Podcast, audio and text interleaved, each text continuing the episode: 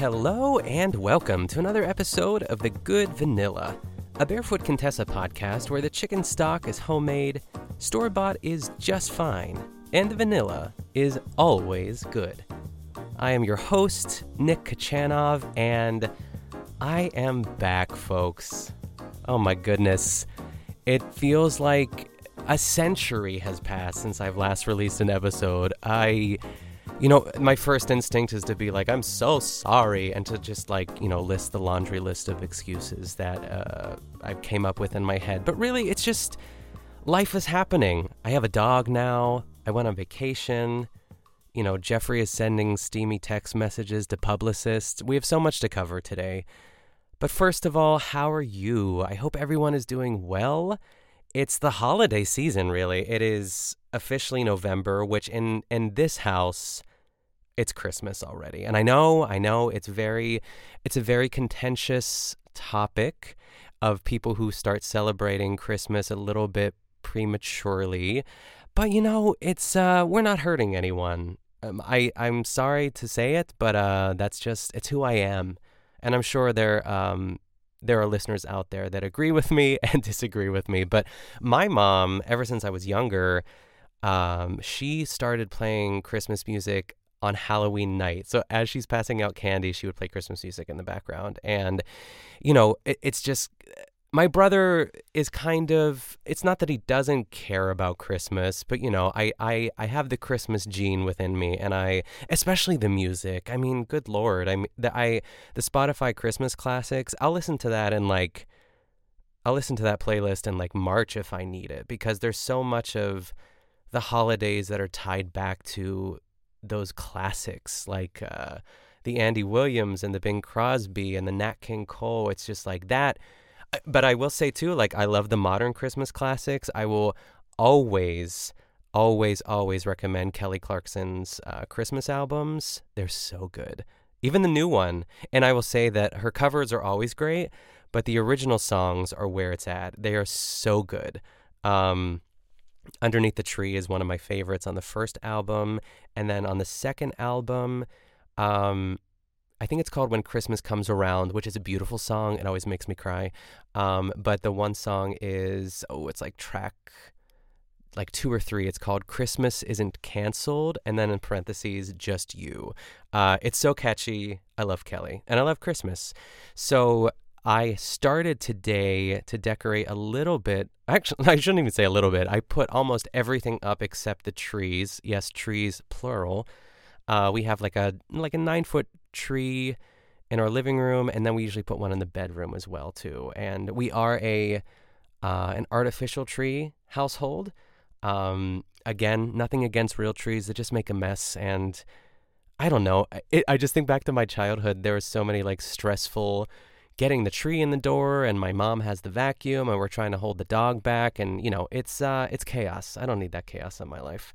I don't know how Lucy, our our new dog, is going to react around the trees. Um, she has been quite the handful, but we'll talk about her in a second too. Um, more about Christmas, but I I'm excited for the holidays, and this is really um, the time to be covering episodes of the Barefoot Contessa because there are so many um, great holiday episodes too. So I need to I, I need to get on back on track. I am I am determined to put out episodes every week now. And this I mean if, if you haven't seen the title already of this episode, this is just more of like a I wanted to release something because the week got away from me again and I blinked and it was Friday and I was like, "Oh my gosh, I need to put something out there." So I'm we're treating this as like a a, a catch up, the good catch up, which sounds like a play on ketchup, but um you know, there we are.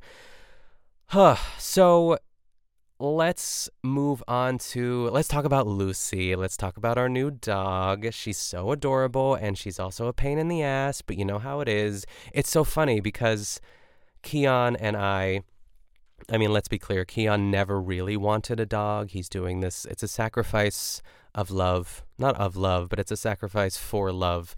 Um, to allow us to have this dog in the house because he just never grew up with pets. So, and again, that's not his problem. He just he doesn't know the love that a, a dog or any pet can bring to a household. So, it happened very quickly. We applied for Lucy on a Wednesday. We were approved like that day, and um, and then we brought her home like not that week, but the next week because we were going out of town and we didn't want to like bring her home and then have to give her to my parents like right away. So um, she's been with us for about I'd say we got her on September 26th. So uh, just under two months, like a month and a half. And it's been such a journey. We went on vacation for a week um, to Hawaii, which of course we'll talk about. Um, but y'all, raising a puppy is super hard and frustrating and joyful and infuriating. It's like all of the adjectives, you know. It's um, when I was younger, we had a dachshund named Dasher because we loved Christmas in our house, and my I think my mom named the dog. I don't know why they didn't let let us name the dog because I think I was thirteen, which may my brother would have been fifteen, um, or maybe I was ten. Doesn't matter. I guess they didn't trust us to name the dog. Um, we had a bird also named Snowflake. A lot of Christmas the theme names. I don't know why I'm just putting that together now. Anyway, but he, you know, I was a kid, so I didn't really do a lot of the training, and we got him when he was like six weeks old or something. He was he was a, definitely a pup. Um, so now I'm jumping into the crazy world of dog being a dog dad and uh, it's a lot. It's you know she is almost ten months. Her birthday's on January fourteenth. For anyone who wants to you know celebrate, I'm sure we'll have a big bash. Um, and she has a lot of energy. It's like she's a puppy. She is just going to be constantly, just she doesn't rest. She never rests. It's like I just want her to lay down. I was like, dogs sleep so much, but she doesn't sleep and she wants to constantly just play and do stuff because she's a puppy. So it's been a journey. We're learning a lot about ourselves and our sort of parenting style and what we can do to get her, uh, you know, where we want her to be. So we we have her in training classes. We had a trainer come to the house twice, which is awesome and we just started training classes this week in like a group class but we we were the only dog and our our you know we're the only people that signed up on Wednesday nights for some reason, which is kind of perfect because it's like a one on one situation. So I'm not complaining about that. And plus, Lucy is, let's say, she just doesn't. She's not vicious with other dogs by any means, but she just wants to play, and she doesn't. She doesn't know how to pick up like social cues from other dogs. Like for instance, today she's at daycare because we signed up for. Um, we might kennel her for Thanksgiving. We're figuring it out, um, you know, between my parents and other friends too. But since we signed up with a local um, kennel, we get like three days of doggy daycare for free. So I'm taking advantage of that fully. And um, you can watch her on the live feed and it's really it's funny and cute and it's like oh my god she is like such a tornado because she'll go up to dogs and just kind of like pat them on the head and be like hey you want to play and the dogs are like get away but i think she does need that you know, we're trying to get her around other dogs so she doesn't freak out every time she sees a dog. So I don't know what I was talking, how I got here, but um, yeah, she's a handful. She's a ham. She's a cuddle bug. She'll also just like totally tackle you. It's like we can't take her above like a six. Like if we get her excited, um, it's it's all over because then she'll just like get the zoomies and destroy the whole house. So it's been a joy, but it's also been um, a journey, and I can't wait to like, you know, I can't wait for everyone says like, oh, just wait like two years. I'm like two years. Ugh, I'm tired. I'm tired, everyone. Um, but she's great, and I also made a the inevitable Instagram account for Lucy. So if you want to follow Lucy, her handle is Lucy in the Burgh and uh, Burgh is for Pittsburgh, B U R G H. Uh, so Lucy in the Burgh, go follow her. She's adorable. Huh. So that's Lucy, and she's also like 80% of the reason why I've not been recording, just because life is busy and I'm trying to like not put her in her crate as much. So I want to be with her. You know how it is. Um, the next thing I want to talk about is Hawaii.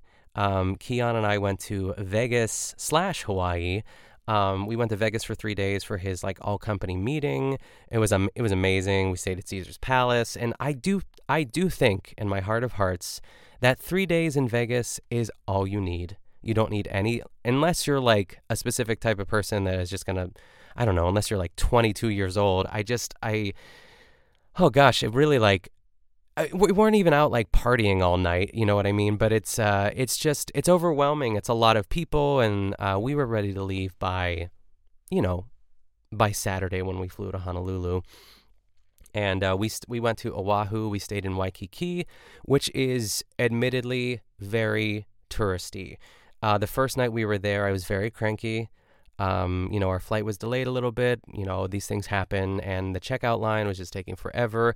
These are first world problems. I'm very aware. And um, there were like, there were kids everywhere. And I was like, oh my God, we made a mistake. But then the next day we woke up, we had breakfast and some coffee, and, you know, we were able to dodge the families and the kids. And October is the best time to go to Waikiki because it's the least touristy time of year. So it all worked out. And we eventually rented a Jeep, which was like a game changer because we could like go for a drive, which is so gorgeous on the north shore of Oahu. I could I could drive there for like 6 hours. I was it's just like it felt like I was in a movie pretty much the whole time. The food was amazing. Uh, we did like a luau. We did like some snorkeling. Um, I'm trying to think of what my favorite meal was.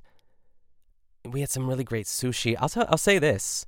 Um, I said this on my other podcast, the Best Supporting Podcast, when we were talking about um, just the whole trip. Um, 7 Eleven sushi in Hawaii is a game changer. And I know it sounds gross, like gas station sushi, but they make it fresh every day. It's incredible. And it's only like a buck 75 because, folks, Hawaii is expensive. Very expensive.